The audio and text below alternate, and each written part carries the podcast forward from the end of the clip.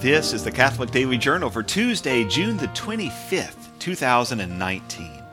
It's the feast of St. William the Abbot, born in Paris in the early 1100s. His uncle was a powerful abbot named Hugo, and William prayed hard, questioning what he should do with his life.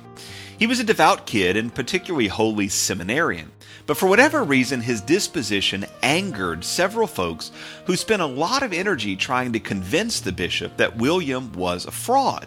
But the bishop could see his holiness, and the investigations came to nothing.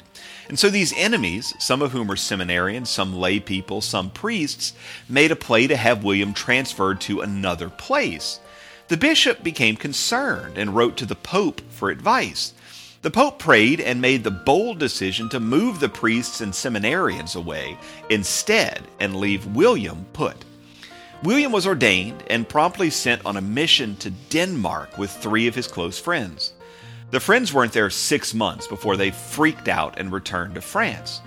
And so William was alone. He didn't speak Danish, and once again, he found himself surrounded by enemies, making patently absurd accusations about him. Now, modern people would say where there's smoke, there's fire. But investigation after investigation just proved that poor William was a magnet for enemies. He stuck it out, though, in Denmark, and after a few years, he converted the city he was assigned to. From there, he retired to a monastery where he was elected abbot, and strangely, he was freed of his constant accusers. He died in 1153, and of course, he remains a patron of the falsely accused. Today is the publication date of The Diary of a Young Girl, written by Anne Frank. She was a Dutch Jew hiding with her family during the Nazi occupation of the Netherlands. Sadly, the family was found and sent to the Bergen-Belsen concentration camp in northern Germany, where Anne died. Her diary, though, is a touching and tragic tale of the circumstances and the inner life of so many people living under fascist socialism. Today is also the publication date of one of the greatest progressive rock albums of all time, Purple Rain by Prince. It was the sixth album for Prince Rogers Nelson and the first to feature his band The Revolution. It was actually a soundtrack, but through composed by Prince. Too often people dismiss the album and the performer as a stage show guy whose music is just pop nonsense. But music theory folks will stop and take notice. Prince was a virtuoso guitarist and a composer.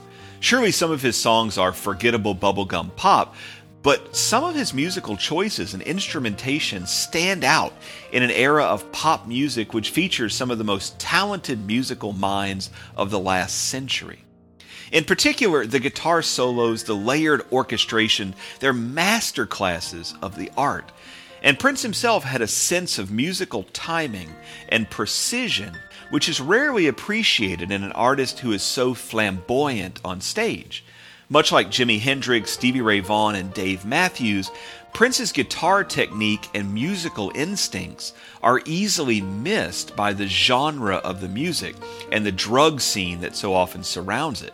But make no mistake, they're masters of their art. In the same vein, today is the birthday in 1860 of the French composer Gustave Charpentier, whose Te Deum you've heard in about a third of the weddings you've attended. Charpentier was born in the northeastern part of France and was poor.